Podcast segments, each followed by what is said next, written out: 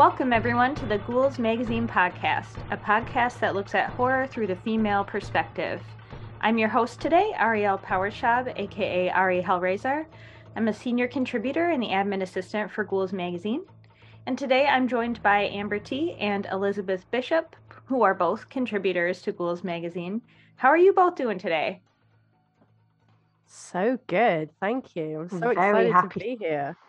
Yes, me too. Can't wait to talk about this. One of my favourite subjects ever. It's a good one. I feel like it's going to get bloodthirsty as well. It's going to be a massacre. hmm We're promising a massacre early, so that's a, that's a lot to live up to. But I I feel we can get there. Yeah. Um, yeah, thank you both so much for coming on. When I decided I wanted to do this topic, I was like, ooh, Liz and Amber, they are going to have the good suggestions for the weird stuff.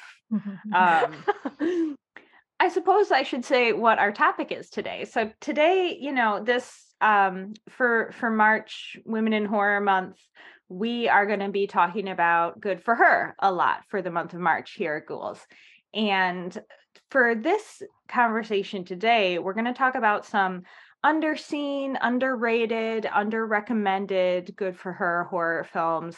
So not the ones you typically find on the Good for Her lists, but we're going to add to those lists.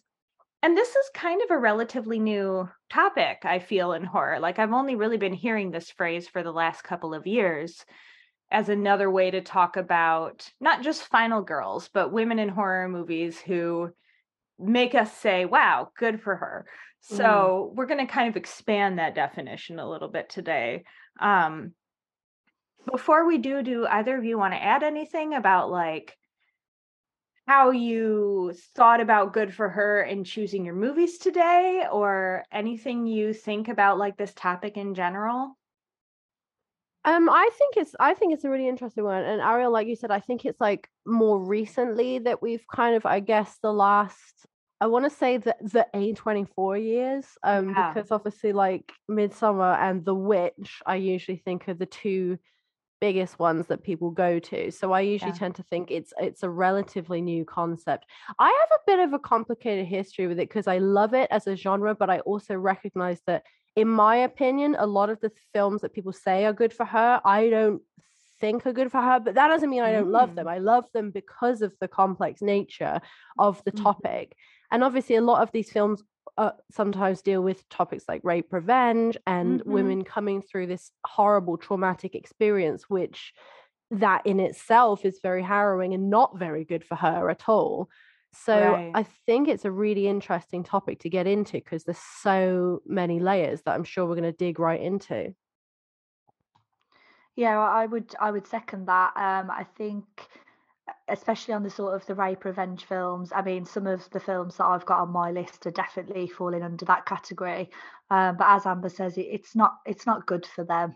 It's not good for them the situation that they found themselves in, and ultimately past sort of what happens in these films where they get their revenge, where we're left at the end being like, yes, good for her, like got it.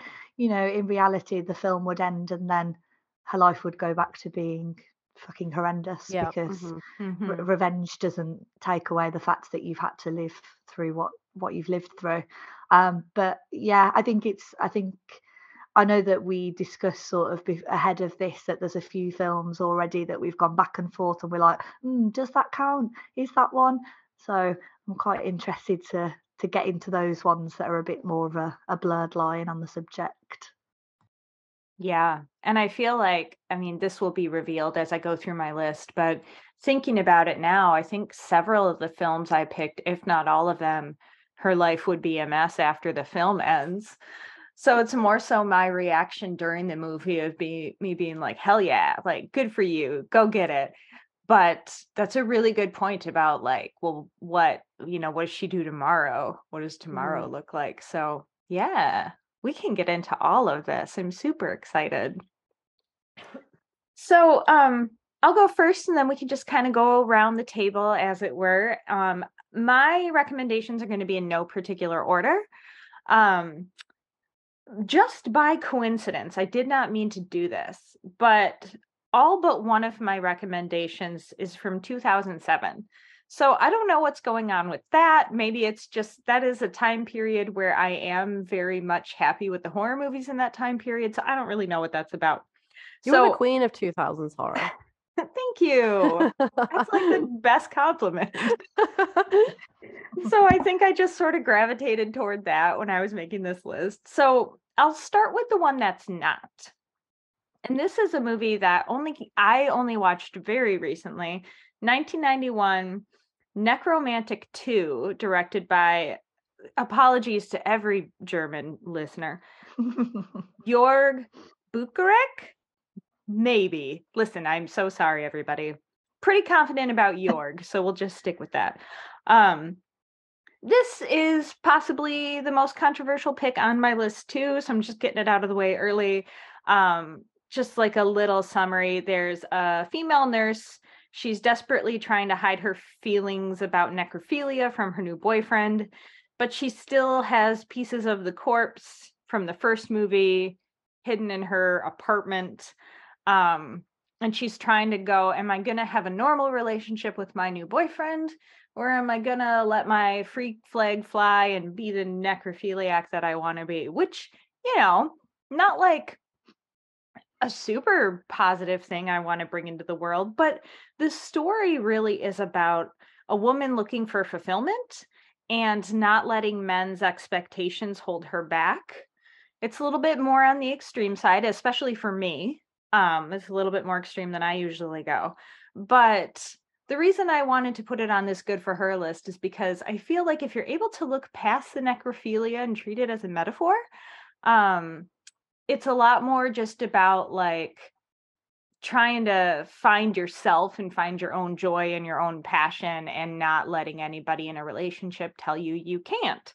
So, possibly an odd pick for my first one, but I'm going with Nekromantik 2. I love that. Thank you. Well, no, no king shaming here. right? Absolutely not. Don't yuck someone's yum. Exactly. I mean, it's okay. Well, it's not. I was going to say it's all consensual, but you know, Mm. it's a different.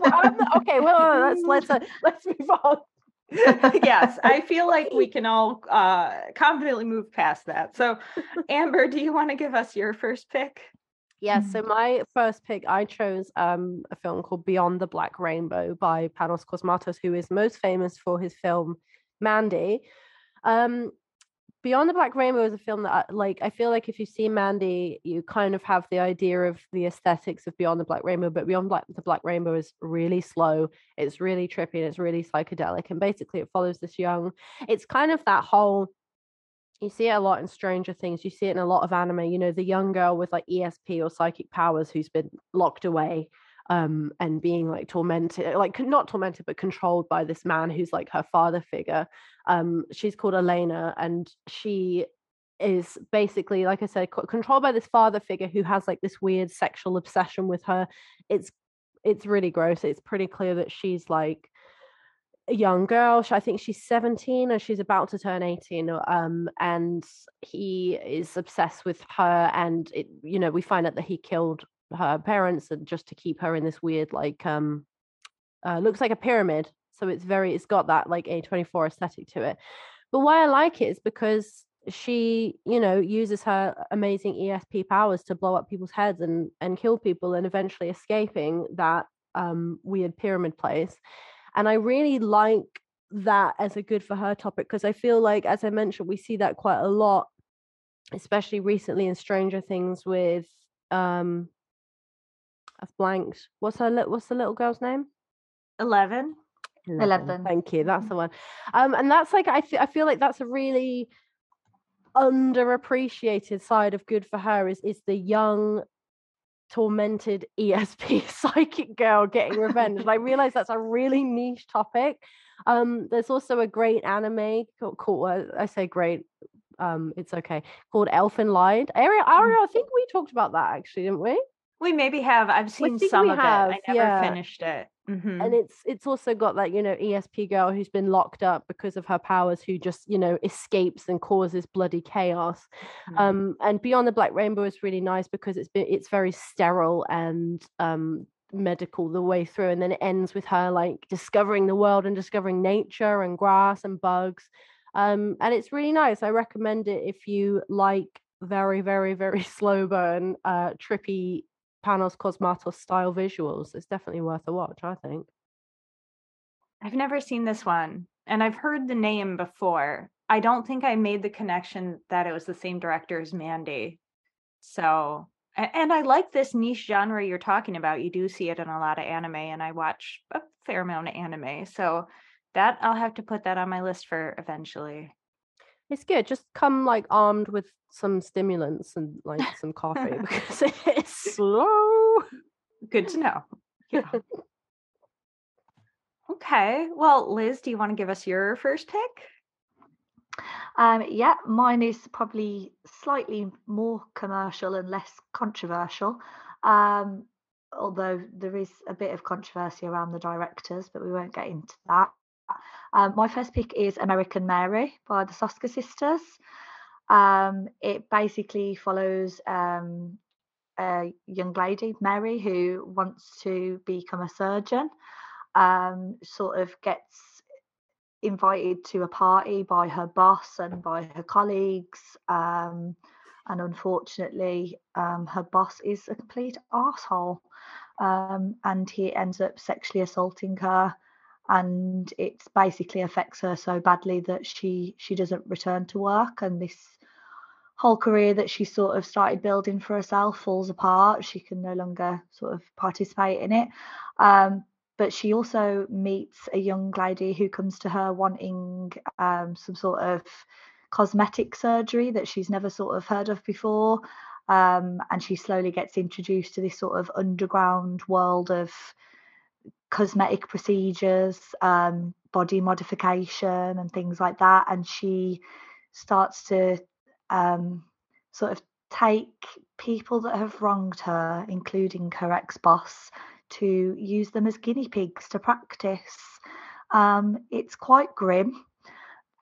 People who are quite squeamish about things like needles and hooks through the skin and things like that probably won't enjoy it, but I did. I thought it was fucking great. so yeah, that's that's my my recommendation. It is a bit of a tough watch, but um yeah, she she finds some really creative ways of revenge, which I really enjoy. I can't believe I've never seen this movie. It sounds like exactly my shit. Yeah, I'm surprised you really haven't seen it because it is I exactly know. your shit. Like it's very. yeah. I, I I'm not sure what year it's from, but it is. It's got that very 2000s torture porny mm-hmm. Jason. Um, I I like it a lot, and another thing I like about it is the um this is a quite a niche thing, but like the plastic surgery aspect mm. of it is never it's not it's not shamed like mm-hmm. there's a woman in it who wants to look like Betty Boop and she's had like a, mm. a huge amount of surgery on her face and you know it's just like fair play to her and that's another mm-hmm. like a mm-hmm. little a little good for her side side thing there you know as long mm-hmm. as it's like mm-hmm. if you're not hurting anyone like do whatever you want to your body because ultimately it's nobody's business yeah yeah yeah, I totally yeah, agree cool with that. Film. I, I would definitely recommend it, Ariel. I think you'd really like it. Okay, I need to get. I, I know I'm going to come out of this episode with a huge long list of movies, but American Mary sounds like it probably should be at the top for me.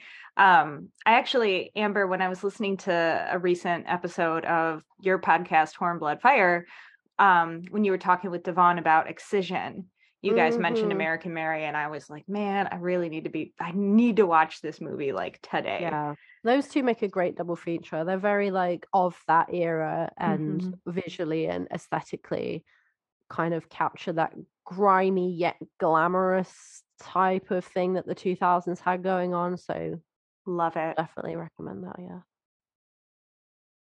Okay. Well, now we're going to spend some time in 2007 with my picks. so um, I'll give my next one.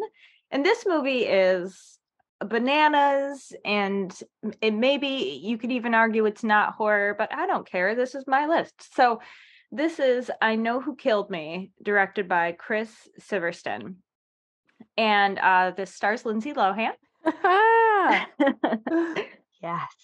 So the basic premise of this movie is a young woman goes missing and then is found, but she claims to be someone else entirely.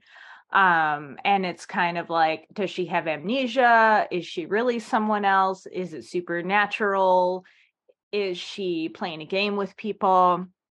Um, and it's it's very heavy-handed in terms of filmmaking like it's a little bit cheesy because everything in the movie is either blue or red and it's just kind of hitting you over the head with filmmaking. Um it's definitely got some it giallo influences. There's mystery it's silly it's nice to look at and i don't want to spoil exactly why it's a good for her movie because i do think if you're in the mood for something silly and nonsensical and a lot of fun from this era, like this is a good one to watch. And it's like even less gory than I usually go for. So if you're not normally into that, like this one is a little bit less with the gore, although there are a couple of parts. Um, and it has Bonnie Aarons playing the most hilarious like strip club manager of all time. Like she has a tiny Legend. part in the movie, but she's so great. Um, so Lindsay Lohan's character, I do feel like it ends up being a good for her movie because of ultimately the mystery is solved, and that's all I'll say about it. This is a very bananas movie. I think I remember seeing that in not Blockbuster because it was probably like after Blockbuster's time. But I definitely saw the DVD of it somewhere, and it, it doesn't have like the front has like Lindsay Lohan on like the, the stripper pole yep. or something. And I saw it, I was like, I'm not going to interact with that. But now I'm older and can appreciate garbage more. It sounds like yes. something like I love. And that title is pure giallo as well. Mm-hmm. Like I know who killed me. Obsessed. That title is what drew me in, honestly. Cause cause what does that even mean? And yeah, it's beautiful trash. It's beautiful trash. It's good for her. I I recommend it, but it is a mess though. I'm really surprised that I haven't seen this because I was one of those 90s kids that there was a certain sort of trio of people that I would watch every single film that they ever did. And it was Lindsay Lohan, Hilary Duff, and Amanda Bynes. Oh, yes. If they released a film, I was there. Hilary, especially because Liz, Lizzie McGuire, my hero. Mm-hmm. Um, uh, yeah, I I'm really shocked that I haven't watched this one because I don't think otherwise there's probably not a Lindsay Lohan film that I haven't seen, including the terrible Christmas film that came on out on Netflix this year. Oh yeah. Oh, it was bad. Oh, it's so bad. But I will I watch it every year? Probably. she needs like I feel like she needs a horror renaissance. Like like a like yes. a no offense yeah. to I know who killed me, but I think like a good film. like, oh yeah, it's like she's got that. She's got that pull, and I feel like Megan Fox is. I know Megan Fox was recently in that film. I didn't see it, but oh yeah, till uh, death. Yeah, that's the one. I didn't see it, oh. but I, I would love to see Liz, that face doesn't look very happy about. yeah, I thought I thought it was dreadful. I, oh, I like. I kind it. of assumed as much. Yeah, I, I, I feel, it. No, I feel like quite a few people liked it, um, but it, it just wasn't for me. But do you mess. know what? I'm also I'm going to put it out there that I, I know that people are going to come for me so hard for this one, but I'm also not a massive Jennifer's Body fan. Okay. Oh, she just doesn't. Yeah, I don't. I don't know. I I just she just doesn't do a lot for me. I like it. I don't love it as much as everyone mm. else. Um but I would like to see uh like that 2000 the 2000s girlies coming back in like I don't know like a her mm-hmm. like a like a hereditary role like a total like just blowing yeah. everyone away with like yeah. I don't know if any of them are capable of that level of but I would love to see them try. Yeah. yeah. I mean, don't get me wrong, I would be first in line. If you're going to give me a film that's like, I mean, we're going a bit off subject here, but one of my favourite um, like 2000s horrors is the remake of Sorority Row. Just 100%. trashy. Oh, just so trash. I like, love Sorority Row. It's so good. That all yeah. such bitches. Mm-hmm. Like not even the even the one that you're meant to sort of like, the lead character, she's just no. But if I could watch that, but give me like Lindsay Lohan, Hilary Duff, Megan Fox, like bring Yeah. back Paris Hilton in another like I would be front row Yes. first same. day, Mhm. not no question. I'm with you, Liz. I'd be there too. Be perfect. I don't even. Oh, we were talking about I know who killed me. Okay, I was like, how did Yeah. we get here? Gotcha. Okay. Uh, so Amber, do you want to give us your next one? Yeah, so my next one is one of those ones that we talked about earlier where it, it uh, saying good for her kind of feels a bit dismissive because this person goes through the most tra- traumatic thing. But my film that I chose is uh, The Woman by Lucky McKee, um, which is about a it's a sequel to a film I haven't seen and it also has a sequel that I haven't seen, so I can't speak for those.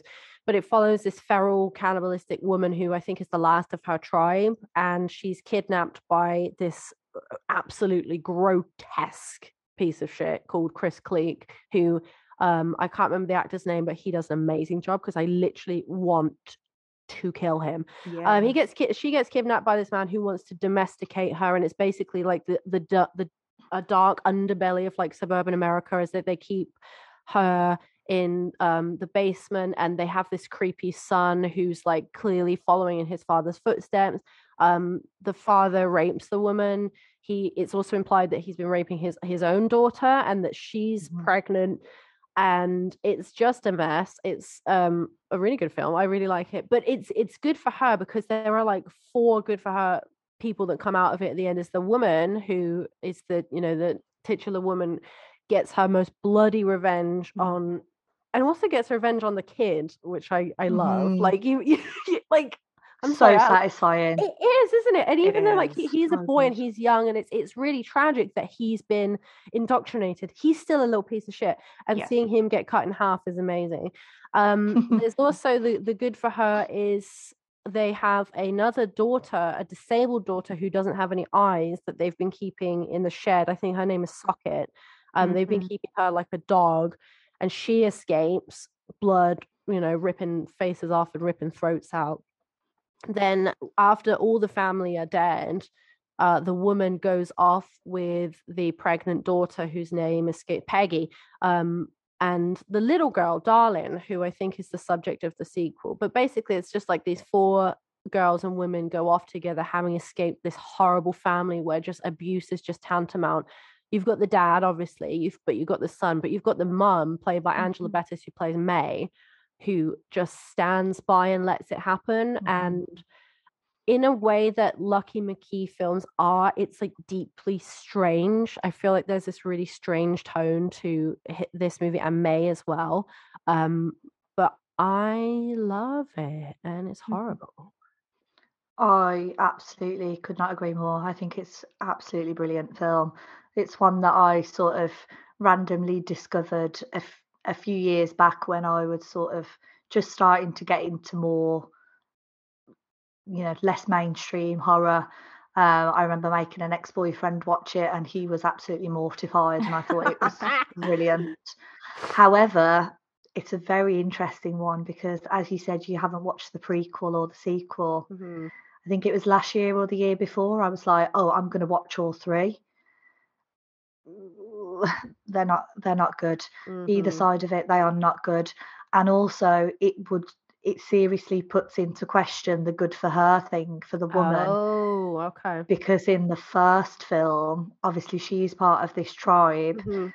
and the first film they're like they're the antagonists they're like they kidnap um a woman and her daughter and they hold her down while she's raped by the other members of the Oh tribe God. and and it ends with her being sort of the only one to escape at the Mhm. end and that's where he finds her washing the blood off in the water at the beginning of the woman oh so, so, it makes you Oh. sort of so uh, when I rewatched it, I was kind of like, oh, but oh, is it is it good for her now? Like, I don't I don't think that she deserves what's about to happen to her, but also, does she not deserve it? Because you know, it's it's very questionable.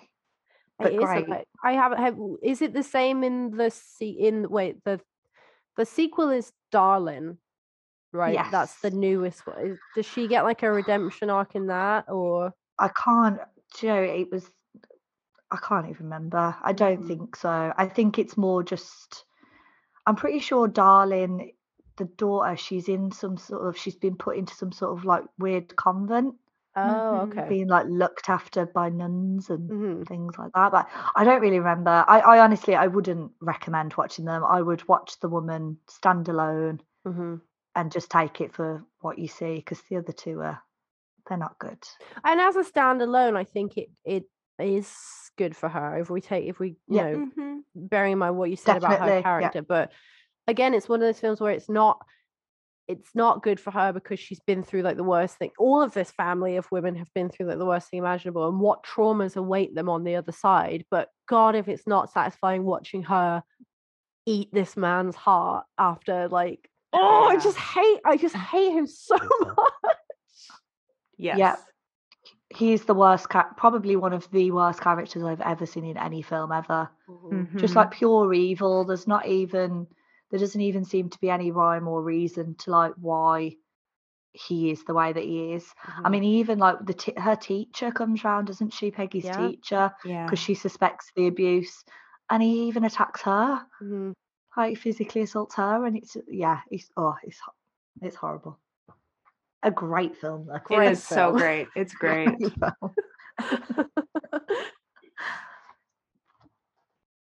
Okay, Liz, do you want to give us uh, your next one? Um, yeah, so we're kind of going back a bit here, um, but my next pick was also influenced by Amber's episode um, on her podcast, and I've picked Excision Mm. um, because, well, anyone who's seen it will know that it's fucking great film. Um, it follows Pauline. Um, she's a high school student who also has aspirations, like American Mary, um, to be a surgeon. Um, she's got a very dysfunctional family. Her sister's um, suffering with cystic fibrosis. Her mom is strongly Christian, very controlling, and just a bit of a bitch, to be honest.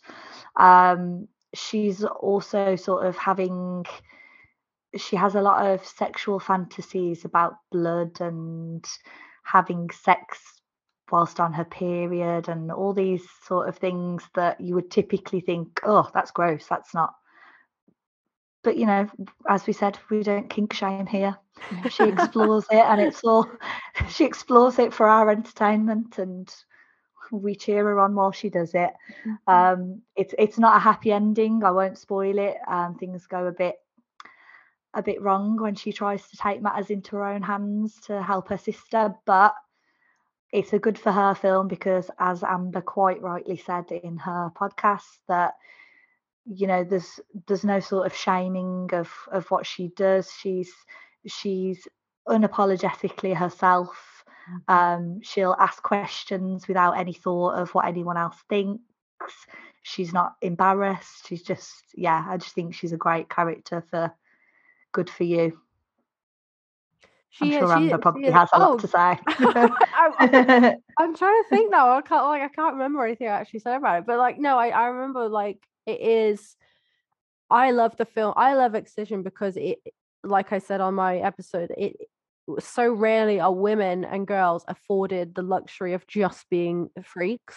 Like Yep. there always has to be a reason and a sexual assault, a man, whatever. And I know that her sister is dying and obviously she has a lot of trauma from her mother, but Pauline is just that way. She just is. She's just curious. She's bloodthirsty. She's kinky and she's strange. Um, and the whole way through the movie, people are trying to quash that and you know destroy her curiosity and tell her this is wrong, this is dirty, this is ugly, and she's just like, well, I like it, so it can't be that bad. And what really gets me in Excision is she doesn't in until the end. She doesn't hurt anybody. Um, Mhm. she she hasn't got. The only time we see her get aggressive is when her that the girls spray paint Pauline is a cunt on her um garage. We don't see her get aggressive apart from that. So for the most part, she's really passive and peaceful. She's literally just trying to live her life and has subversive interests. And as horror fans, I think we can very much relate to that. Yep. absolutely Yep. absolutely Yes. Okay. I guess it's my turn. Um, this is another one where I'm kind of like, oh, you could argue this isn't good for her because she goes through a lot, but again, it's my list and I put whatever I want on it. Um, so this is Frontiers by Xavier Gens. So this is a new French extremity movie, and I only recently saw it, and it is like my favorite French horror movie now. Like I feel like I could endlessly rewatch this movie. It's really rough, so don't necessarily take that recommendation from me um, to endlessly rewatch it. But the premise is a gang of young thieves flee Paris during the violent aftermath of a political election, only to hole up at an inn run by neo Nazis. There is so much more stuff that happens. Like, this movie is crazy. Every time you think, a, like, you've been revealed the thing, the secret, there's another reveal coming. So, like, if fleeing at, like political turmoil aftermath into neo Nazis sounds like enough, which it certainly is. There's more and more stuff that happens. And the reason I put it on this list is because the the central character of the film, Yasmin, is pregnant and it, there's like a really central theme here about a woman's right to choose if she wants to carry pregnancy to term and raise a baby or not. And there's some of the neo-Nazi family that they meet there's some forced pregnancy and some really dark stuff happening around that and so like yasmin really goes through it of like should i bring a baby into this world? Should i not? Things are really hard right now. I'm not in a great spot right now but i really want to have this baby. And i that theme is never not going to be applicable to conversations about women and like people who can get pregnant so i think like the the themes around that are really important and so obviously you should throw some content warnings on there if you're going to watch it and and any of that would be upsetting to you um but i think where the film ends up i feel really good about um you know jasmine's journey about that choice. So that was a little bit rambly but i don't know have either of you seen frontiers? I actually haven't um which uh, you know i've seen a lot of the new French extremity, and I love, I love, I've loved everything I saw. So I, I know I'm gonna like Frontiers, but I'm interested to see it because, like, of all the genres, I think New French Extremity is probably the one that has the least good for her. like, I'm just thinking about like, um, you know, like Inside or Martyrs or yeah. Irreversible. These are not at all films where women end up having a good time. So I'm very yeah. interested to see a new French extremity take on Good for Her because women don't always have the best time in those films. Yeah, and she has a terrible yeah. time, just for sure. But uh I feel like she comes out of it. Yeah, I that Frontiers is one that I've actually I've owned it on physical media for probably about a year now and I've still not watched it. I think I'm sort of trying to gear myself up to yeah to be in that kind of mood because obviously I'm I'm not that well versed with the French extremity sort of films. I think Switchblade Romance and Martyrs are probably the only two that I've watched. Um, both reasonably tough going, so mm-hmm. I'm a little bit little bit wary. Um, but I, I think after today I'll probably push it further up on my list and get it watched. Me too. It feels very much like um I don't want to say a remake of Texas Chainsaw because it's not, but it definitely owes a lot to Texas Chainsaw in terms of like a group of young people stumbling upon a family who are doing horrible things. And so um, I think that's really interesting too, because a lot of the new French extremity that I've seen is very unique and so I will watch every retelling of Texas Chainsaw that ever exists. And so I sort of found that by accident in Frontiers and I really liked it. But it is rough. So watch out for that. Um, okay, Amber, do you got another one for us?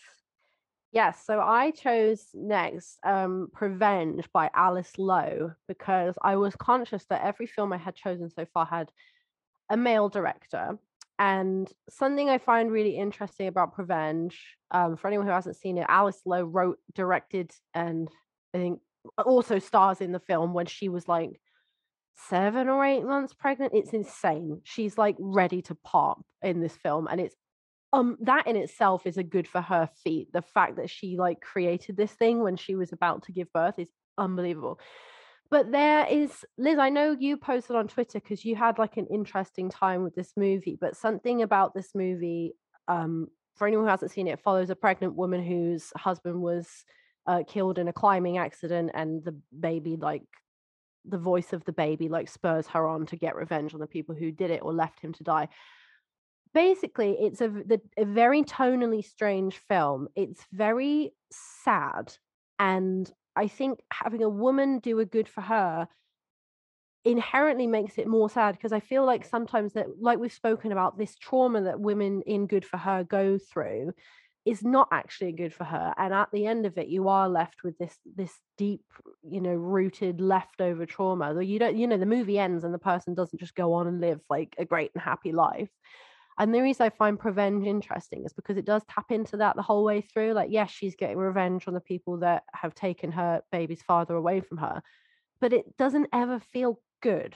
It never feels like yay, okay, that person's dead and that person's dead. It always it always almost feels like laborious, which I guess is kind of fitting for a film about a pregnant woman. Um, but it's definitely an interesting one for the genre. And I thought I just thought it was uh, like I said, I'm just amazed that someone did it while they were pregnant. And I, I was um interested to see a woman's take on the good for her genre and it have it be that a little bit less tonally secure. I thought that was interesting.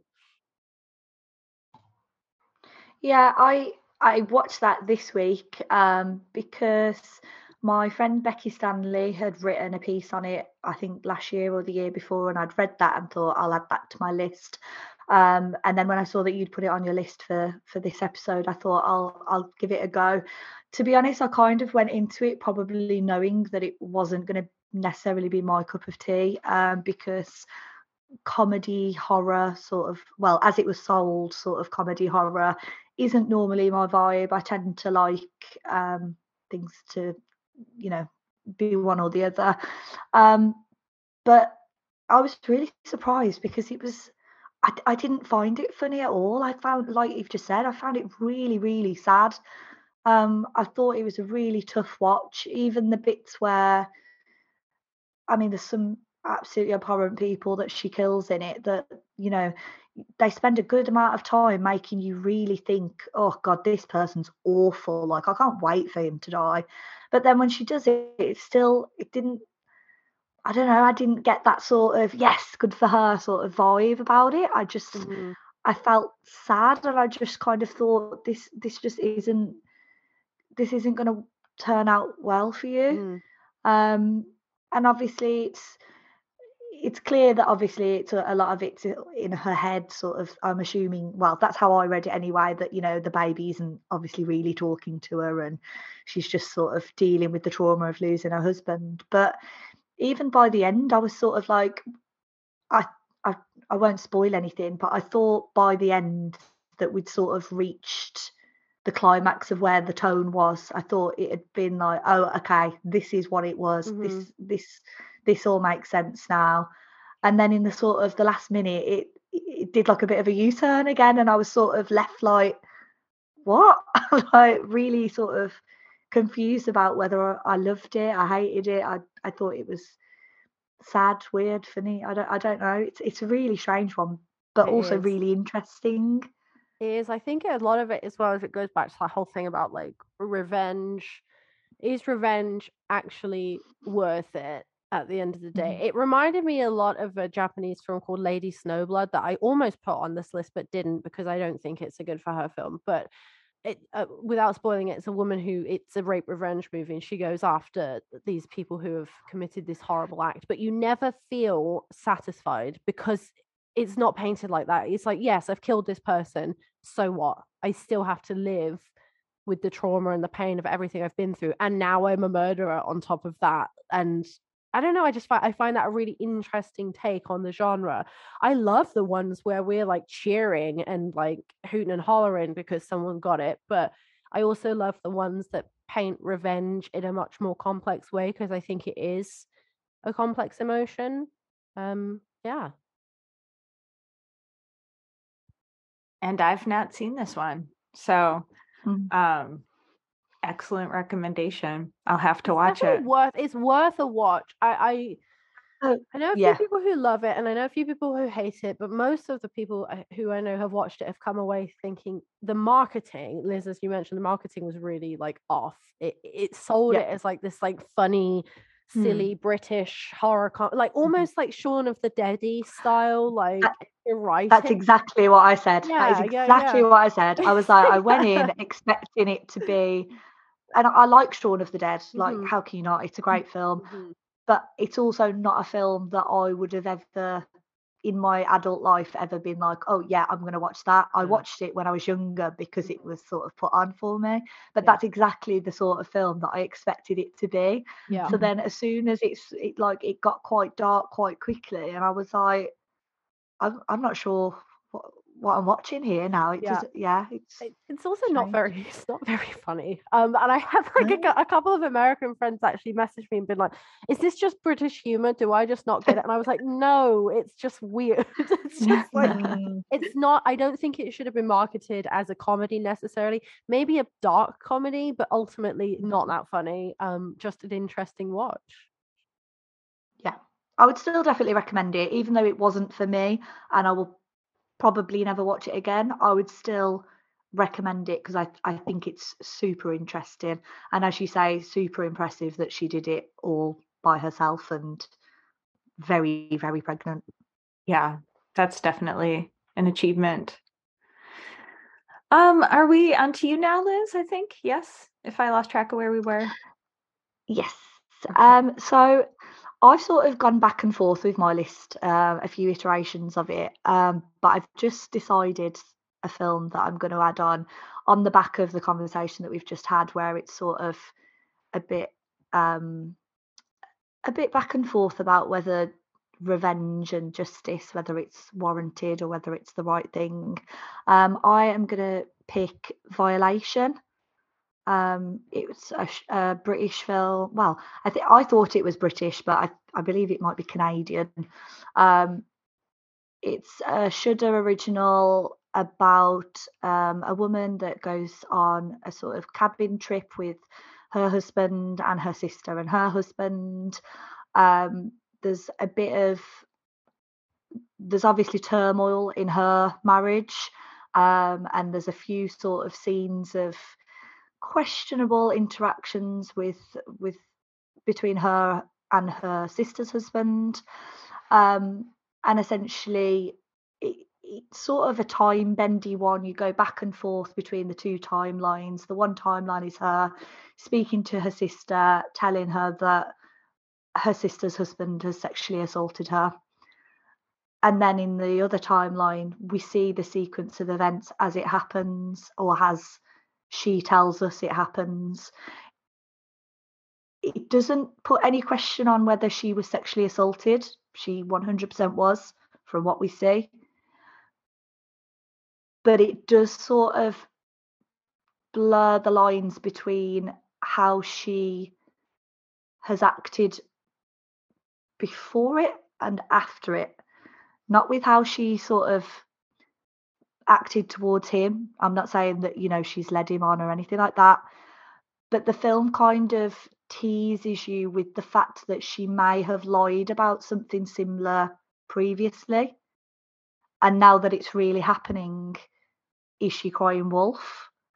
It's it's it's a really difficult one and i really don't want to speak too much out of turn or risk offending anyone or risk sort of you know questioning anybody who comes forward with these accusations but i think it's a really interesting film zoe writ, uh, wrote a great piece on it about you know the woman who cried wolf um, and ambiguity in it and she gets her revenge and it is probably one of the hardest revenge scenes that I've personally watched.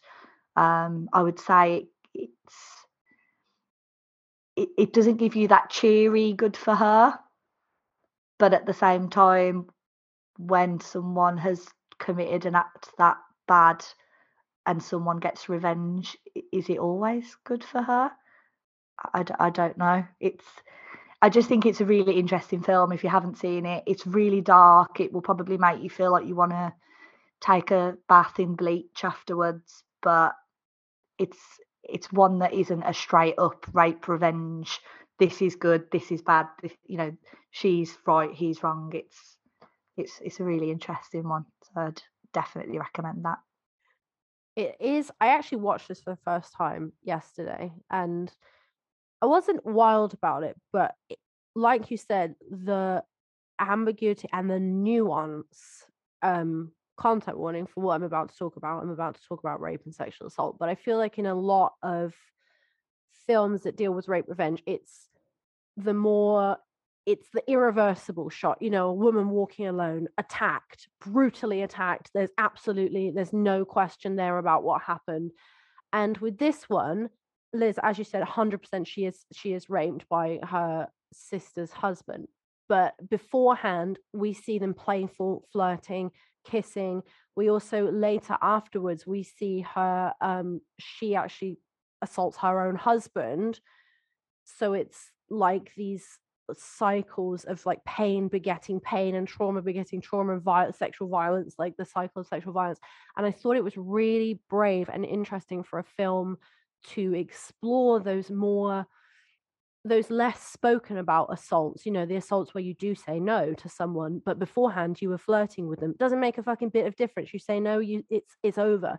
Um, but that's something that a lot of films I think don't give a lot of um, exploration to, when it is probably a very common type of occurrence to happen.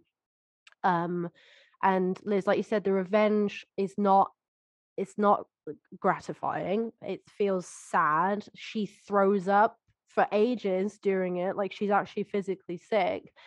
Um, but it's just a really interesting and it was directed by a woman as well, I think, which again, it, it seems to be a kind of a trend that the the good for her ones that are directed by a woman a woman are kind of more complex in their presentation of good for her as it were um, another one, Liz, on your list is Promising Young Woman, which we'll get into later, which also had a female director.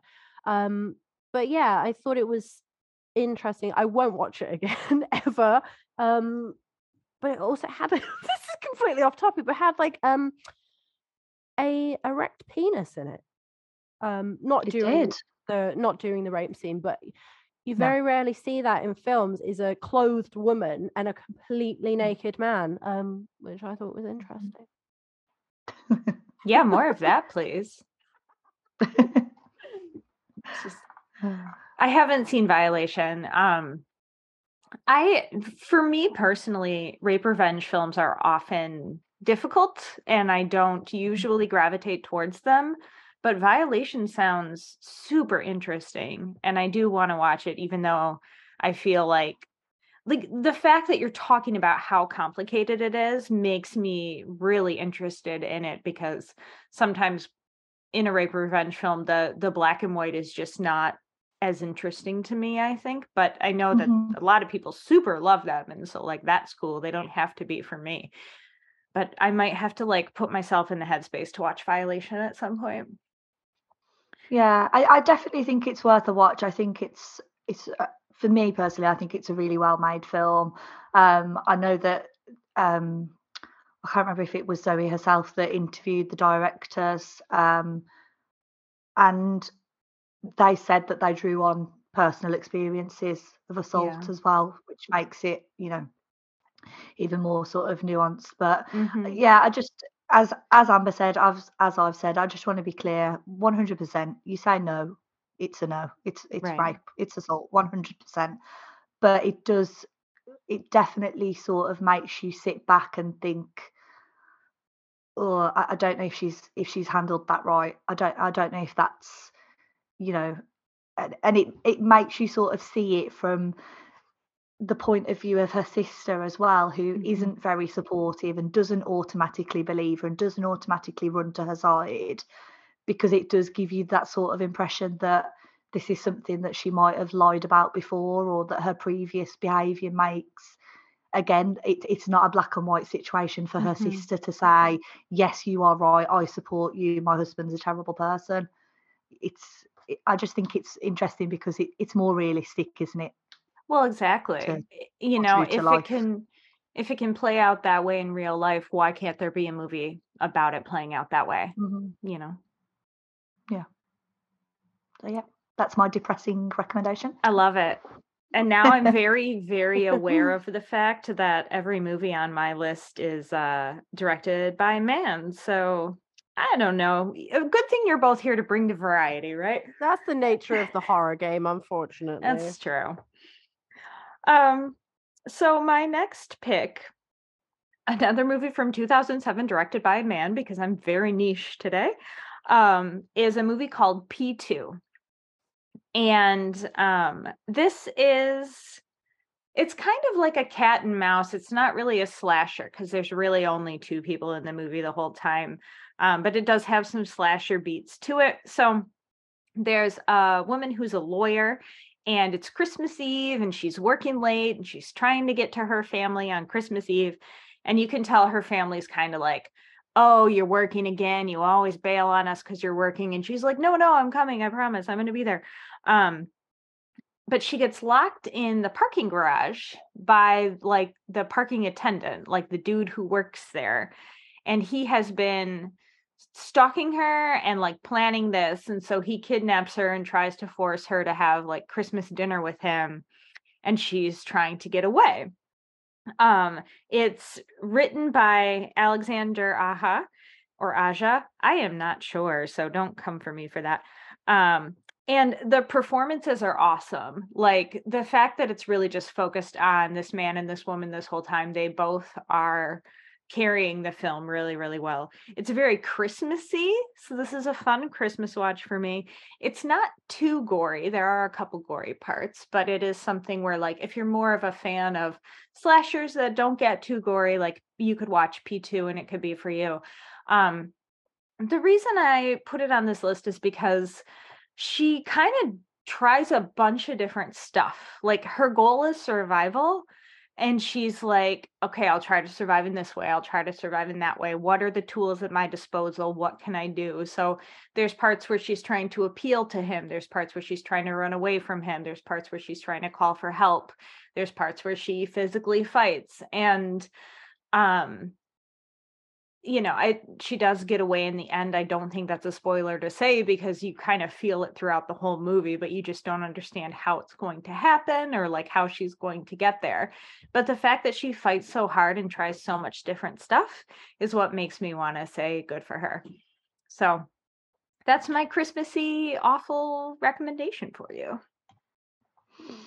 I can't say I've ever heard of that film. So I I'm putting that on my list. I watched it, I think it was on TV over here on like Christmas Eve or something a few years back. Mm-hmm. And I remember thinking, oh, a horror on TV when I would have been at, at home at my mum's without all my access to my 7,000 streaming services. I was like, yeah, I'll put that on. And I do remember it being quite good actually, but I haven't watched it since. So I don't remember it too much. I remember him being really creepy though. Yes. And I can't remember the actor's name and I should have looked it up, but he's in other stuff and he's he's really good. Yeah. He's like fake Tobey Maguire to me. Like he he's not Tobey Maguire, Yeah. but he kind of looks like Tobey Maguire. I'm sure I could Google it, but I'm not going to. Um, but yeah, he does a good job being really, really creepy. Yeah, he looks like the sort of person. I feel like I can't name anything else that he's been in, but I'm pretty sure he's creepy and everything. Right. He gives that vibe of like, guy up now. yeah, Mm. somebody probably should because we're talking about him. Me Um, too. Yeah. Oh, Wes Bentley. Um, Yes. he's in American Horror Story, isn't he? He's in Yes. Hotel. Yes, that's what I'm thinking of, I think. sexy. and he's also in American Pie. Yes. Now oh that- my god. Really? Yeah. Wait, yes. is he? Yes. Or Yeah, no, not American Pie. Oh my God. What do I mean? What do I mean? American American. Beauty. American Beauty. Goodness gracious. Uh, yeah, American I, Beauty. I knew I knew what you meant. I knew what you meant. goodness. One of those American. I was just like, I was just trying to think. I was like, I feel like I have watched American Pie so many times, and I cannot think where he would possibly be Oh, because he's not. Because I. Anyway, um, no, he he does a great job in P two, and um, you know, it's really straightforward. It's not the most you know complicated, extreme movie, but it's just like an easy Christmas watch for me. So. Uh, that's my that's my recommendation. So Amber, what do you got next? So I chose my next film I chose was Sympathy for Lady Vengeance by Park Chan-wook, the Korean director who it's part of the Vengeance trilogy with Old Boy and Sympathy for Mr. Vengeance and I'm not going to describe the plot in detail because I think so many of Park Chan-wook's films like you really need to watch them um not in the least bit because they're often very long as most korean films are and i feel like if i was to sit here and spout the plot we'd be here for like three days so i do really recommend watching it it's really good but i chose it because it has one of my favorite favorite revenge scenes of all time which is where again trying not to spoil the film for you but a, a child murderer is faced with the parents of um the children that he's killed and they take turns to just beat the ever loving shit out of him. Um, and it's again good for her because Lady Vengeance uh, Geum-ja, who is the the woman who like organizes it for various reasons. Again, won't go into. Do recommend you watch it, but it's just so again that complicated line between yes so glad this this piece of shit has got what's coming to him but also the very deep deep tragedy of what has already happened. And i think with a lot of korean films especially um park chan-wook films is that they don't give concrete moral answers. Like they don't ever say this is a good thing this is a bad thing it's very much you're left thinking like what now? Like what is what is left basically at the end of it. Um it's very emotionally draining but it's really good. The actress who plays Geum-ja i can't remember her name but she does a fantastic job and uh Choi Min-sik from old boy is in it um so it's just got a fantastic cast it's really bloody it's really dark it's really good and i might rewatch it tonight actually because i do really like it So I've seen Old Boy, but not the other two. And I love Old Boy. So I feel like based on your recommendation that I will enjoy this one.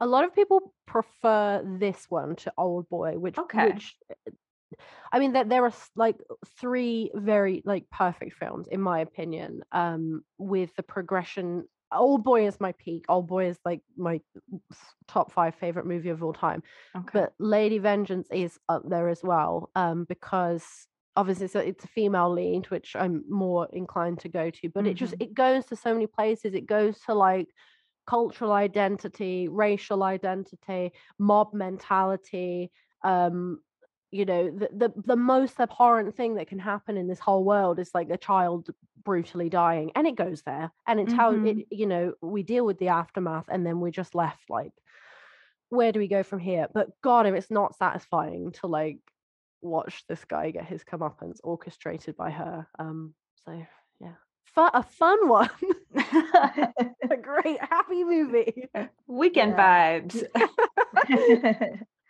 yeah, I'm the same as you, Ariel. I've seen Old Boy, but I haven't seen the other two. Um, but they've been on my list for a while. That was another one that I really wanted to watch this week, and I thought it was on Shudder, but I think it was ta- it must have been taken off because I went to watch it this week and it wasn't there. That's annoying. I think it's on. I think it might be on Arrow Player, which, but then you'd have to get another street. Um, that I thought it was on Shudder as well. That's annoying. Yeah, yeah. very annoying. Mhm. Okay. So Liz, what do you have next on your list? Okay, so mine is probably a very obvious one to everyone who's ever thought of Good for Her in the sentence um, with any film, but it's Promising Young Woman because I just think it's, for me, it's a perfect film. Um, anyone who hasn't watched it, you probably it's either not your thing or you've been living under a rock because it was massive and everyone sort of loved it or hated it. Um, but it's Carey Mulligan. Um, she plays Cassie, who is sort of bit of a loner. She still lives at home with her parents, um, works in a little coffee shop, isn't really sort of doing much with herself. Um, but by night she is going out and she's seducing men and sort of teaching them a lesson about consent and about assault. And we sort of get this impression that there's a reason that she's doing this. This isn't just for you know the hell of it um, or for just a vendetta against men in general. Um, and she we sort of find out why she is the way she is and she confronts different people from her past that have, have made her the way she is and it's just it's just a brilliant film. Um, the main bit that makes me feel like good for her is that she confronts people not only the direct people that hurt her or hurt her friend or you know did what they did um, but she goes to everyone around them as well. Everyone that sort of supported it everyone that ever enabled that sort of behavior um, she confronts them all and she she lets them know for sure you know you fucked up by doing this. You fucked up by not stepping in by by allowing these sort of things to happen. Um, she also then meets bo burnham aka the love of my life um, and he's just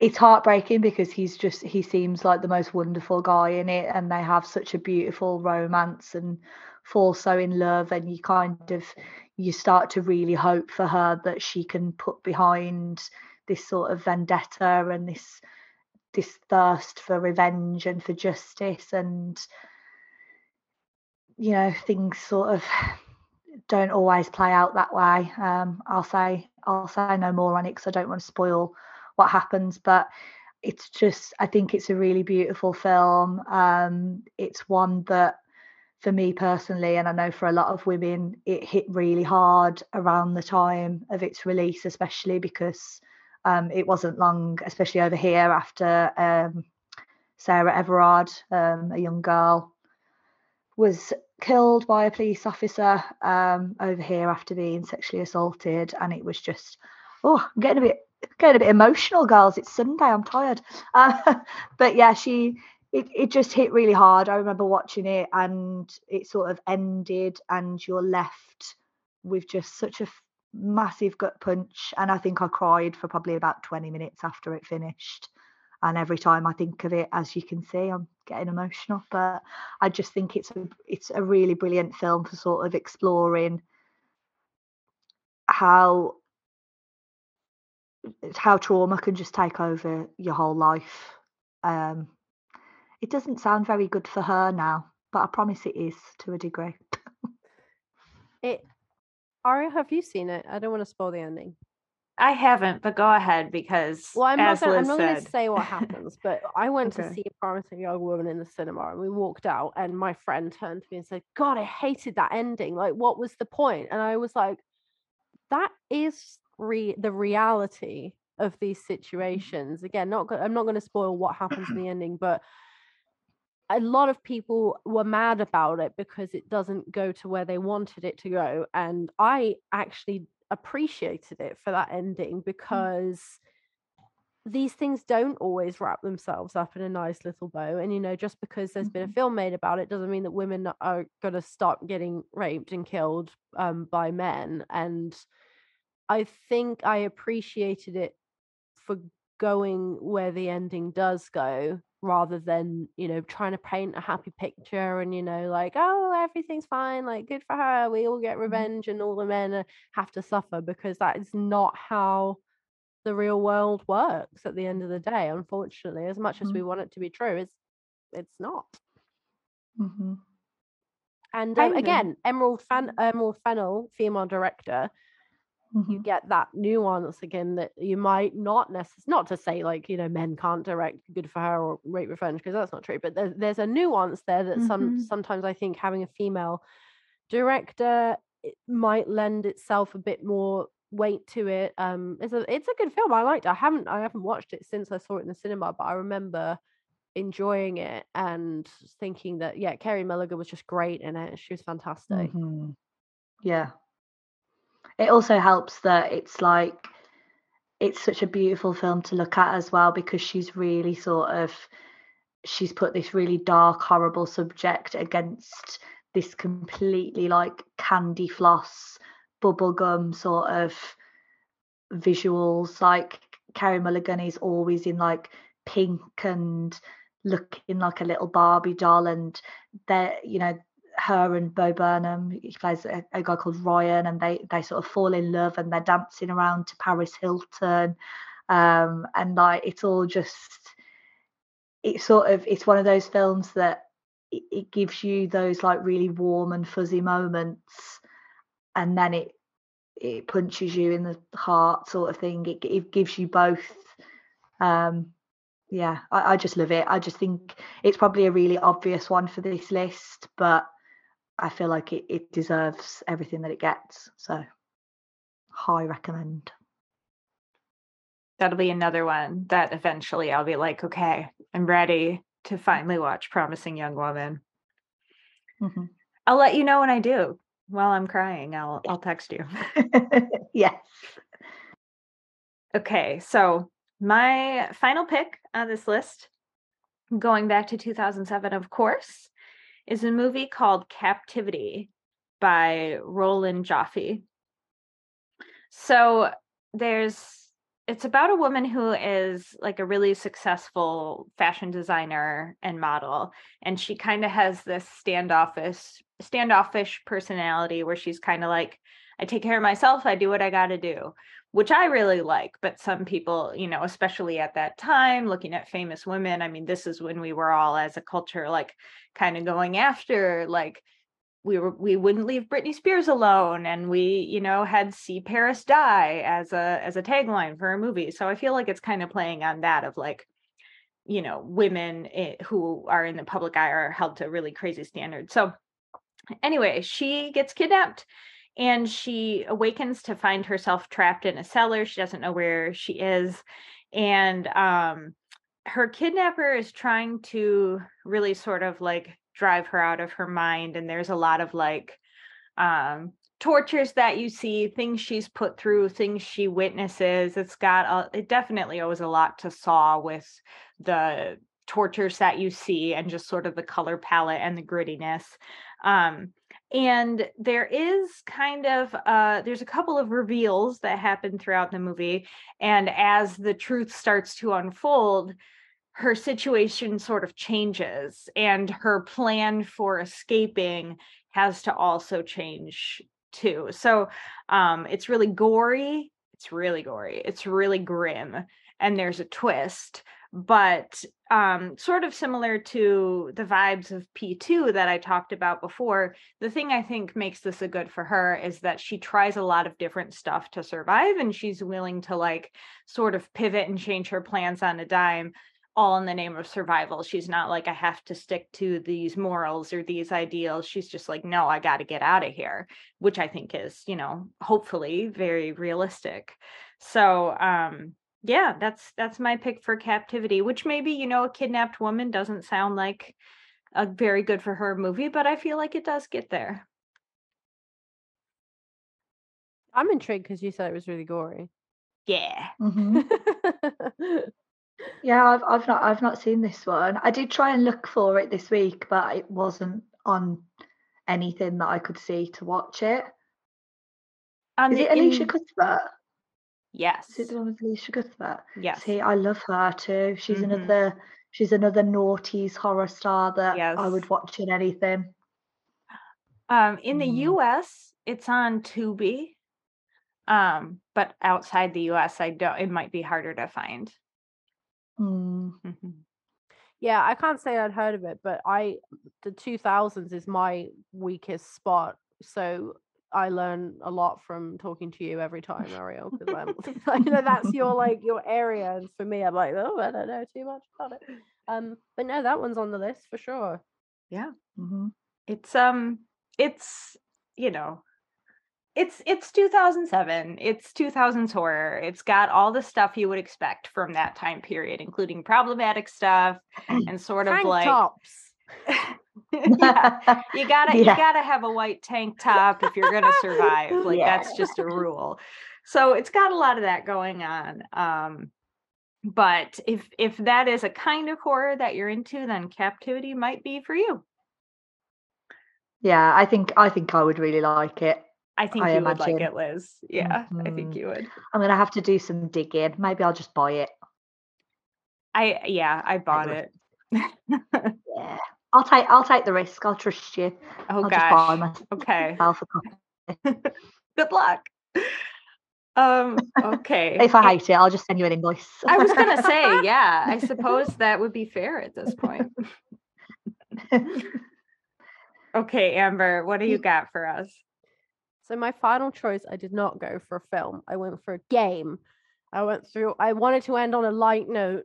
Uh, well, that sounds silly when I say what the game is, but I wanted to talk about Silent Hill Three, which Silent Hill is my. I, I always say my favorite game series, but I actually only like four of the games, and I think the rest of them are garbage. So uh, you know, there you go. Do with that what you will. But Silent Hill Three is such a good game because I feel like at the time it came out again it's a 2000s thing it was it- we were very much in that media landscape where every game protagonist was like a a military white male or like i don't know you love resi don't get me wrong love resi but you know your big your chris redfields or your leon kennedys and heather was a heather mason who is the protagonist of silent hill 3 is a little 16 year old wiry little brat girl um and she's fantastic so basically she's uh, have either of you played Silent Hill? Like one? Okay, well, I won't. I, it's also pointless for me to get into it because it makes no fucking sense. Heather is I'm a, like- familiar with Silent Hill 2. I haven't played it myself. but Silent Hill Two is not related, unfortunately. I wish I could say it was. But it Okay. goes- one, one and three are related, then two is a separate thing. But two is the best. okay. Um, but anyway, basically, Heather Mason is being hounded by the Order, who are the cult who are from Silent Hill.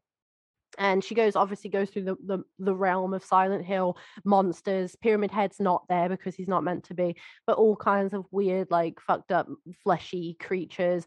Um, but it's got this really pro-choice narrative running through it because basically the cult want to birth God out of Heather, and they want to use Heather as like a vessel to to birth God and Heather is like, "Mm-mm, not having that.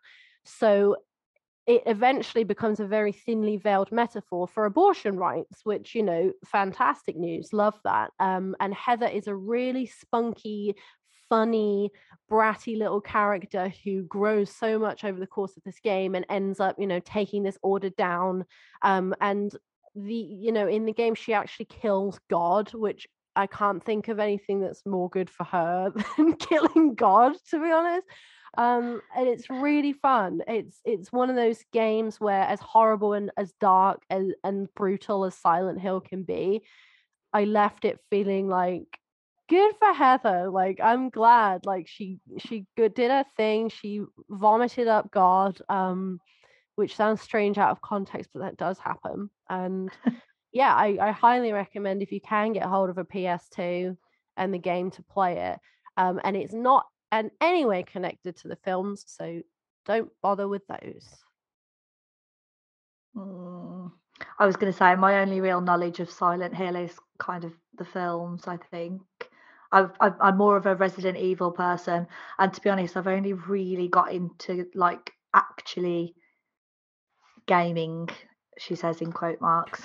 Um, I've only actually really got into fully playing and completing games in probably the last two or three years, and I've gone straight for uh, all the Resident Evil. So I finished Biohazard two weeks ago.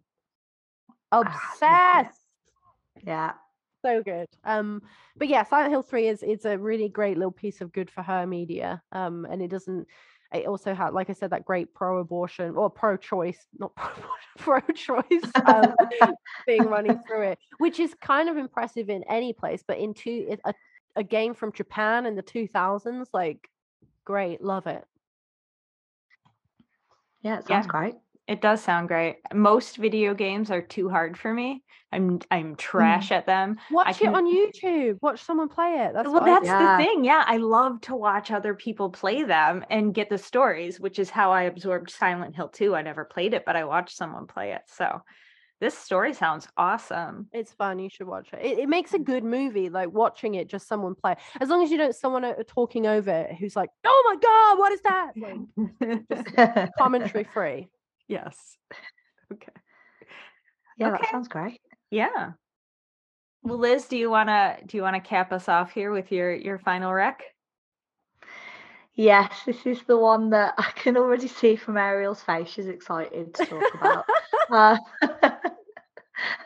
we might end up fighting here, Amber. You've got you've got to be the mediator between the two of Fine, us. fine, fine. Um, my my final pick is what I would consider to be the best British horror film of all time ever. I will fucking die on this hill. Uh, it's The Descent. And my good for her is about Sarah, the lead character, um, because it all centers on like a group of friends who are little adventurers. They like to do whitewater rafting and cave diving and all sorts of fun things that I would never ever participate in personally. Um, but basically, what happens is Sarah, her husband, and her daughter are in a terrible car accident in the opening of the film where um, Sarah's husband and child are unfortunately killed. That in itself is absolutely dreadful. Um, probably the most traumatic thing anyone could ever go through. Um, cut to a year later, she is back with this group of friends and they have decided to go cave diving. Um, yeah, they they they go cave diving, and I would say for a good forty minutes of the film, that is that's all the horror there is. The claustrophobic little tunnels, the horrible, you know, being soaking wet, freezing cold, getting stuck in between rocks and in the darkness and stuff, and then there's a, a big twist for anyone who hasn't watched it, and they are not allow- alone down there, and things get violent, and it is great. Um, but I think Ariel's probably wants to fight me on this one a little bit because she also thinks that one of the other characters is a is a No, good for her I want to person, I fight guess. you. I want to fight you. I No, okay, so I I completely agree.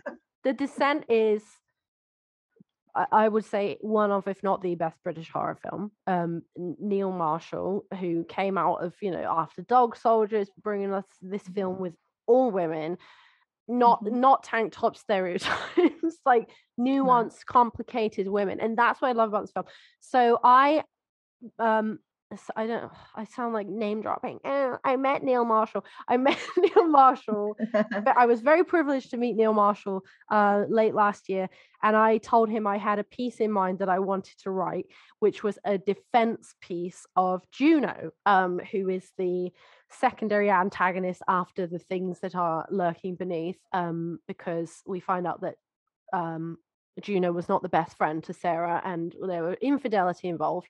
Um, and I wanted to come out and uh, defend Juno because not because I want to defend what she did, but because I don't think she deserved what happened to her.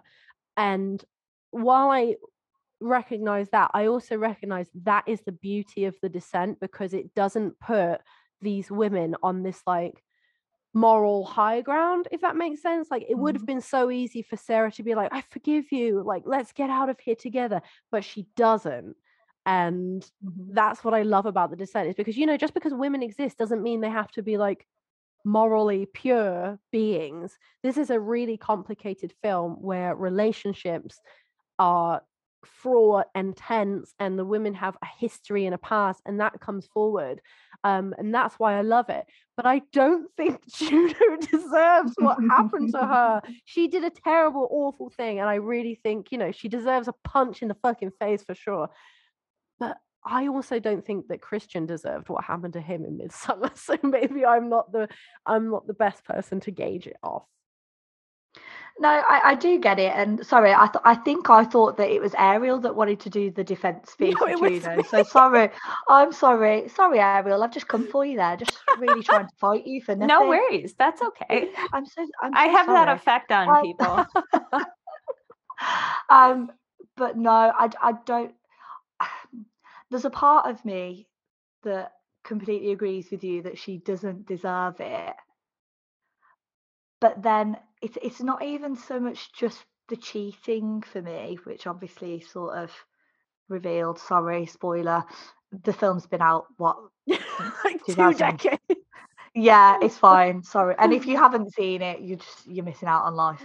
Um, but yeah, I it's not even just that. It's it's the fact that you know I know it's an accident when she she kills Beth, hmm but it's the fact that she leaves her. Yeah, just walks It's off. the fact and she just leaves her there to die alone in this cave where like she's just seen like her other friend be ripped apart hmm and she just leaves her there um and then she lies about it she like she's sarah Yeah, says Juno's to a her, bitch. You, you, s- she's like you, she's like you saw her what happened to beth? And she's like she's dead. And she's like you saw her die right?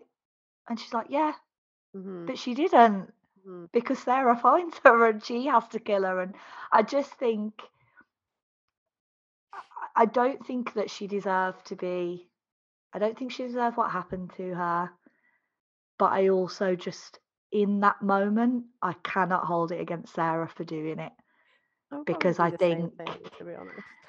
I would too because I am a petty bitch. I would be tempted to, you know, throw someone to throw someone to the creatures if they if they slept with my boyfriend anyway, let alone everything else that I've just been through. So I think the descent is also mm. really interesting as well because there are two endings. There's the American ending and the British ending. And in the American ending, Sarah ends up leaving the cave and presumably, you know, going on to live her life. Um, there is a sequel which is dog shit, so I do highly advise anyone avoiding that. If you watch the British version, the in my humble opinion, the actual correct version is the ending is we, we Sarah leaves the cave, but it turns out Sarah's just hallucinating the whole thing and she's still in the cave at the end. And that is so much more terrifying to me.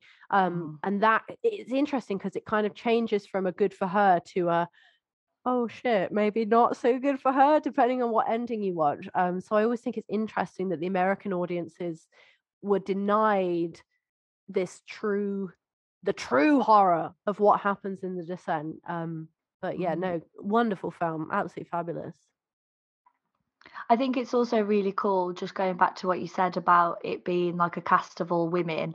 Um, I actually read years ago, I think when I wrote about it for Ghouls, that Neil Marshall never really wanted to be like a horror director. Like he did Dog Soldiers, um, and then was sort of given, he was asked to do this film.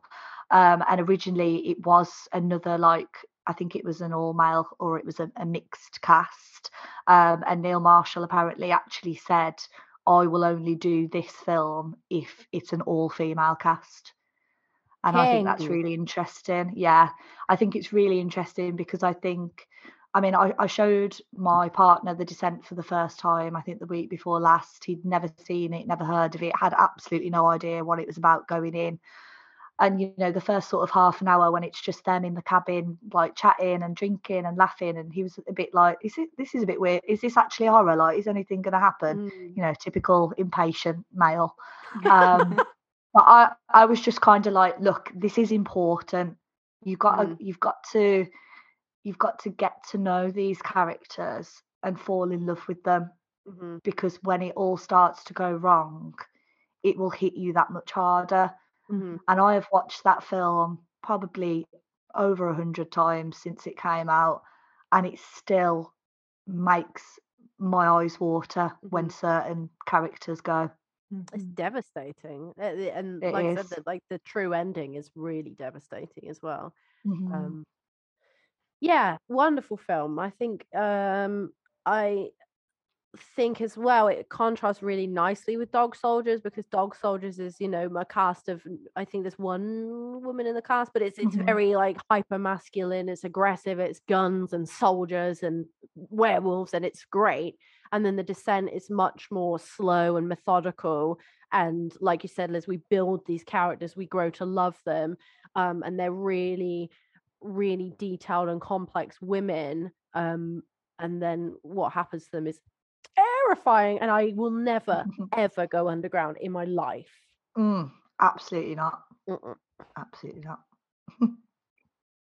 as the resident American who was subjected to the American ending, and Oh, before no. I even knew that there was a different ending, I still loved this movie. I saw it in the theaters on a date when I was in college, and um, it's really funny. Like the the guy I was seeing at the time, he's so sweet.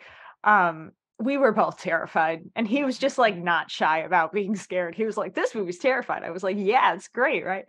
um and the the ending of the film um i remember you know she gets out but like she sees juno or does she see a creature it's, the Ju- it's like dead juno it's like the ghost of juno. Yeah. yeah and it ends with her screaming and you know i n- the original ending is the correct ending that's how it's meant to end. But i also think like the the weird like softened american ending which why did we get that? Why did they think americans need that? I don't know but it okay. tested badly. Yeah that's Like, not mm. they didn't show it to me they didn't well ask this me. is what i spoke about this the other day with someone. I was like they were like oh americans can't handle and i was like actually they can. Like every american i've ever spoken to is like i don't want that happy ending. Like give me the horrible Yeah. ending.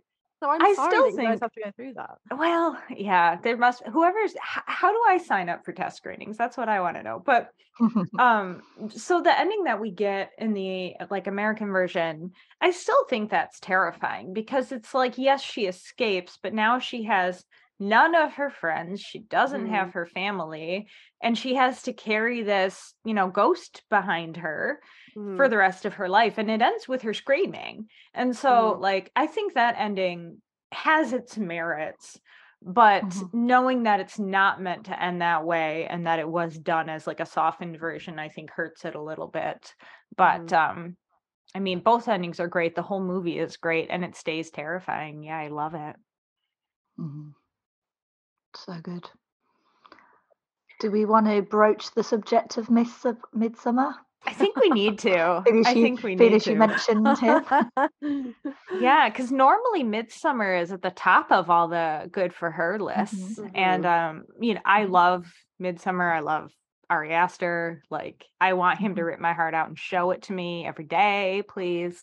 Um, but Amber, you somewhat controversially said a few minutes ago that you don't think Christian deserves what happens to him. So, do you no, I want to go into don't. I that? don't. Um, so I, I, I am actually brainstorming this kind of like this periodical piece that I want to do on my blog, which is in defense of, and then I just like defend a, a hated horror character. And I was going to start with Christian because Christian is a, a shitty, shitty little man and a shitty little boyfriend Mhm. but he doesn't deserve to be burned alive.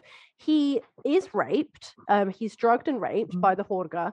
Um, he he does obviously. It goes back to that nuance of sexual assault that we see. Yes, he expresses attraction to Maja beforehand, but he's drugged, um, and then physically pushed.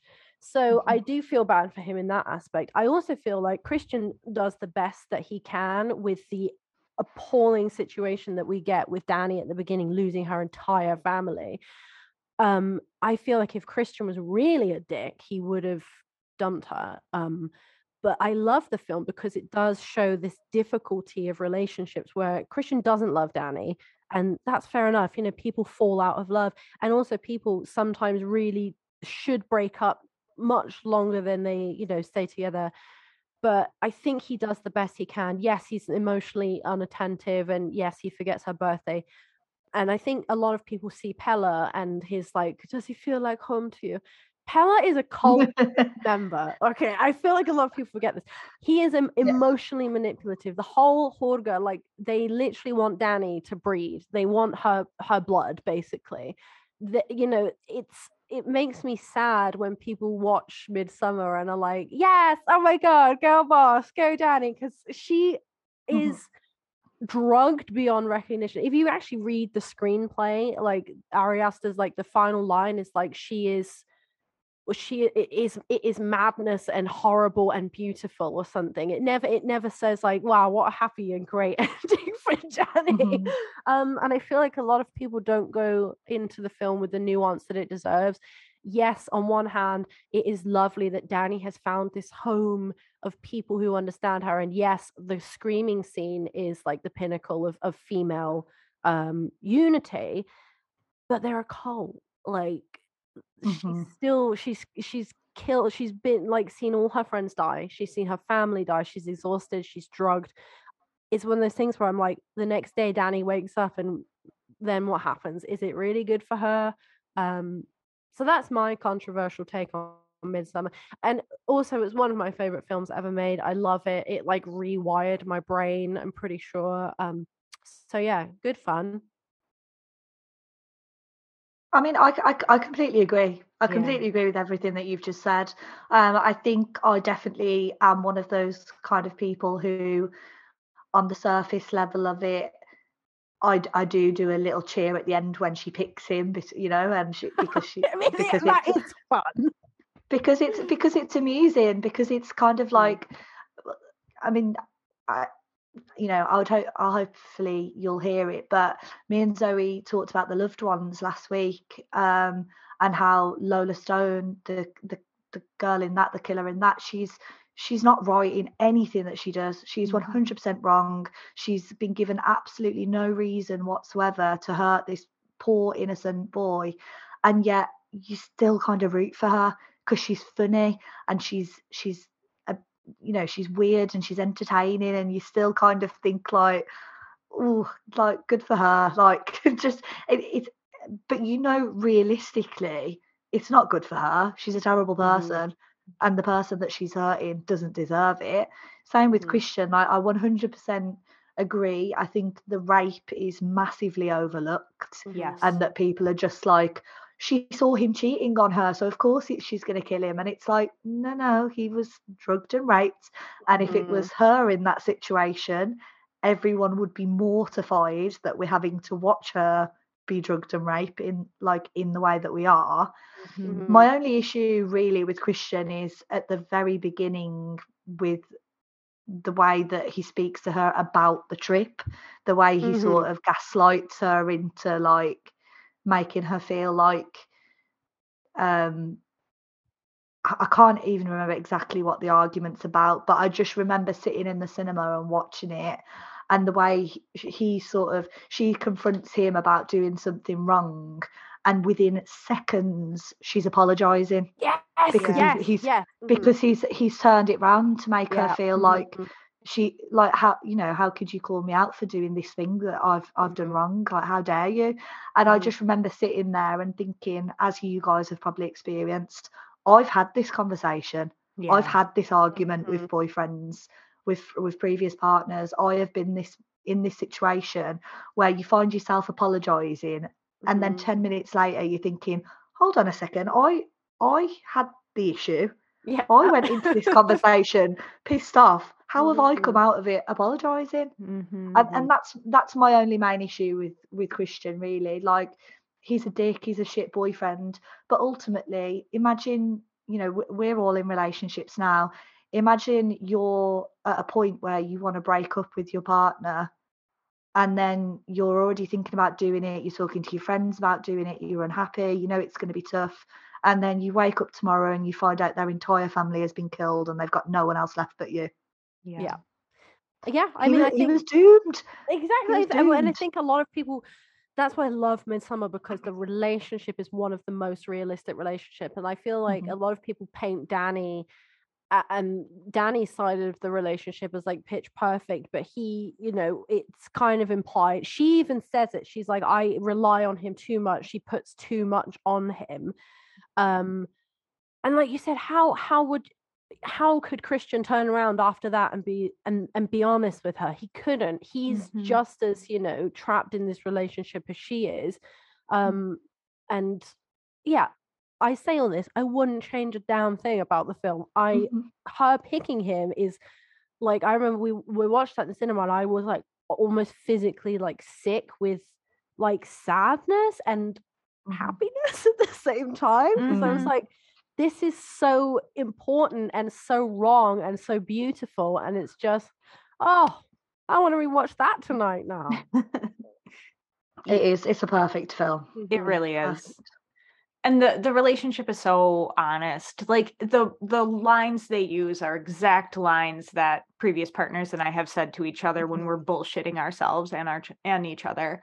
Um I mean Christian's worst um like quality is that he's a coward. Mm, And you know, that's not you could be much worse things than that. And christian is a coward. He he hides and tries he doesn't take a lot of action for himself. He waits for things to happen so he can react to them. He tries to piggyback on this thesis topic and like he he won't break up with Dani even though he knows he needs to and now he's trapped because of this horrible thing that happened. So like is he the worst person to ever live? No not at all. It, you know Dani's not perfect he's not perfect. Yeah i think he's a coward.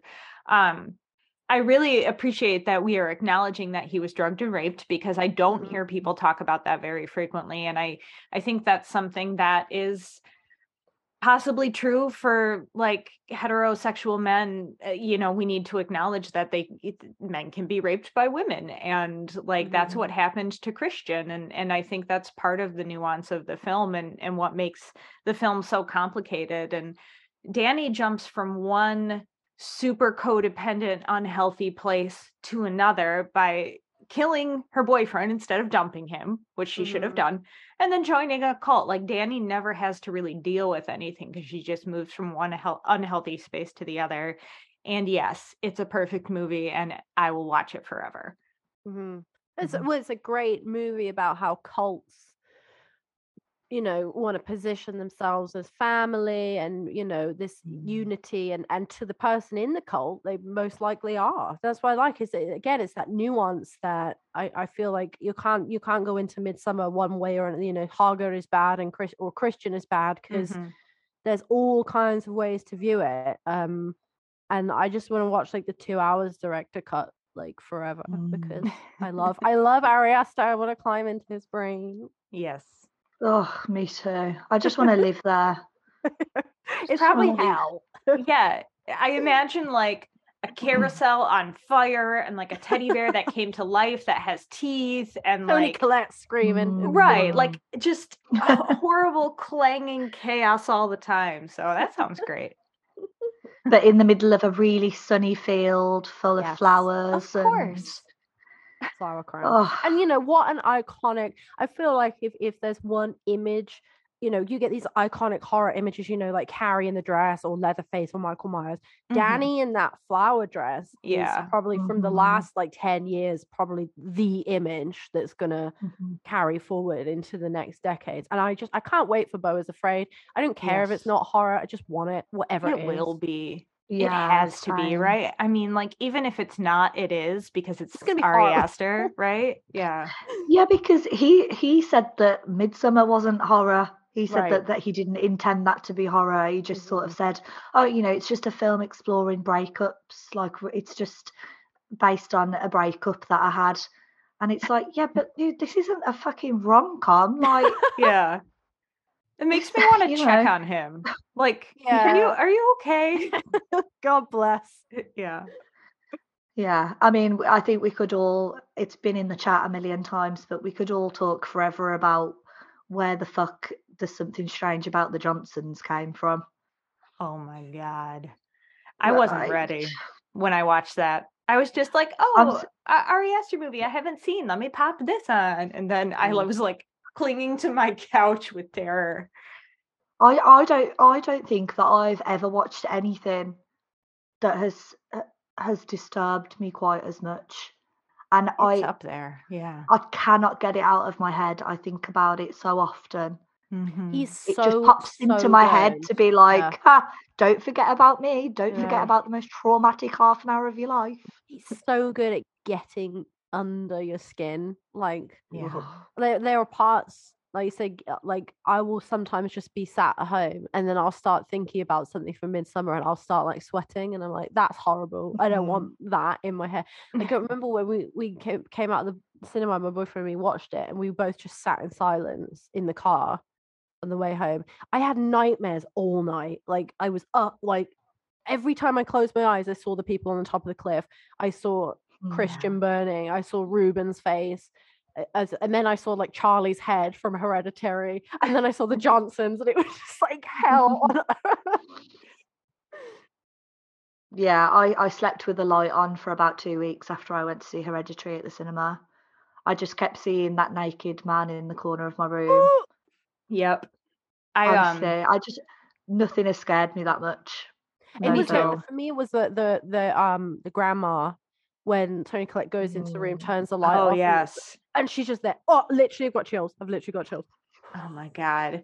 That that movie's the scariest movie I've watched in my adult life. Like that scared me Mhm. more than anything. It's it- terrifying. cinematically. Yeah, when we saw it at the theater, we it was like nighttime. We got out, we went to the bar to get some food afterwards. I had to go to the bathroom, but I was too scared. So. I was like, I'll just wait till we get home. And then on the way home, we got stuck in a flood for like two hours. no. And I had to pee so bad, but I was too scared to go to the bathroom at the Oh, bar because of hereditary. Um Bless you. yeah, so that's that's me, and and I love Ari Aster, man. If you can get under my skin like that, yes, Mhm. please. Hmm Yeah. sure.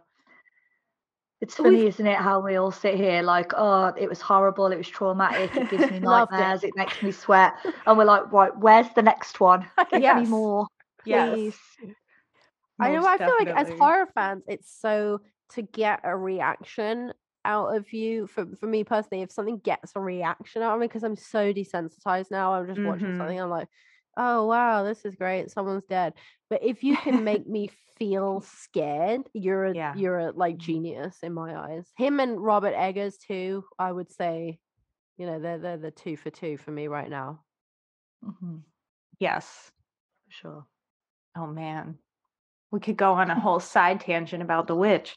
I feel Um, that I feel the witch is a, a good for her that everyone knows is a good for her, and like we're Yes. happy with that. Yes, Mhm. I mean, we I- can all just. Yeah. Mhm, mhm. So, are there any movies that we've thought of that we haven't mentioned, or any other like counter examples that we want to give, or like anything I promised we would talk about that we didn't because I forgot? Um, just a tiny little thing. I think there was Yeah. there's something to be said. A good little subgenre is uh, good for him. Um, yes. Which I, I feel like it is hard to say because most horror films end up with like a male hero coming out of it. But more specifically, I think like something like Get Out, which Mhm. takes the male character, but he's not just a male. He's he's very explicitly a black male in a Mhm. white family, and you know have the whole racial dynamic with that. Him getting his not revenge on the family, but you know escaping the family Mhm. um that's probably like one of the films i class as a, a good for him horror um and again a fabulous one at that yes, that's a perfect movie. Agreed. I'm trying to I'm think trying of to other. think of more. yeah, where we I need like a separate episode. Where I actually want the dude to escape and survive and make it, and I cheer when he does. I'm like, Mhm, hmm, Mhm. where are those examples? Know, I'll probably I mean, it's, think it's hard because like obviously there are like lots of male film protagonists that you root for but i, I feel like the racial element of get out makes it Mhm. stand aside um yes, and there's not you know there's not many films that have been brave enough to do that since get Mhm. out um not that i can think of off the top of my head anyway or some films that have tried and not quite nailed it. Like the thing that about Get Out that's so perfect is that yes, it's excellent social commentary, but it's also a terrifying, awesomely made, scary movie. Mhm. And I Mhm. feel like some people who have tried to follow that format ha- nail the social commentary, but don't necessarily make the scariest of movies. So, Mhm. um, I mean, Jordan Peele, obviously, let's put him up there on our pedestal with um, Ari Aster and Robert Eggers. oh for sure three Yeah. for three. Well, some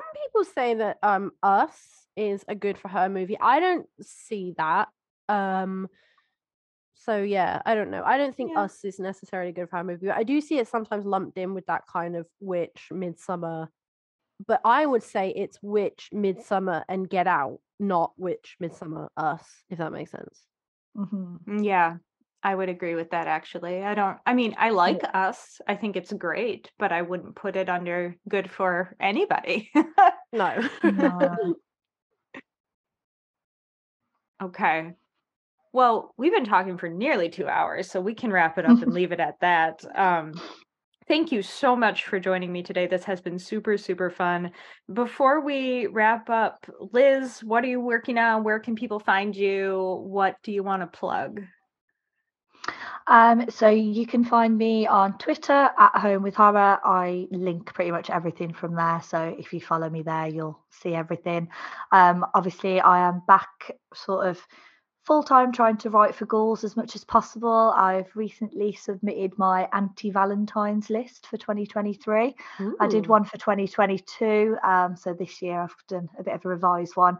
Tried to get a few more picks in there that people might not necessarily have heard of, um, and some that we've discussed today. So yeah, check that out. I think that'll probably be out. I would have thought this week sometime. But yeah, that's all from me. Thank you. Yeah, thank you. And Amber, what about you? Um, you can follow me on everything. I think everything is the same at Hornblood Fire, um, which is also the name of my podcast, which you can listen to. Um, I write the news for Fangoria. I um write reviews for Ghouls, obviously, of course. Um, I recently started writing for Arrow, so by the time this episode goes out, I should have another piece up on Arrow on a secret secret topic. Um, some reviews here and there for Grimoire of Horror. Um, yeah, that's about it, really. I think. You have your hands in everything, every corner Oh of yeah, the horror I'm so, world. I'm so burnt. Okay, well, balance. balance is good. Um, and you can find me on all the socials at Ari underscore Hellraiser. Um, I'm really excited for a lot of what Ghouls has coming up this year, and I'm going to be doing a lot of the member only content. So, speaking of that, if you would like to sign up for membership and become a Ghouls member, it's just £4.99 a month. You can check our show notes or head to ghoulsmagazine.com for exclusive podcast episodes and articles and interviews and all the good stuff. And if you like what you heard today, please give us a like, subscribe, and rate us on whatever platform you are listening to. And you can find Ghouls Magazine on all the social media channels at either Ghouls Mag or Ghouls Magazine. I've been your host, Ariel, and remember to please keep it ghoulish.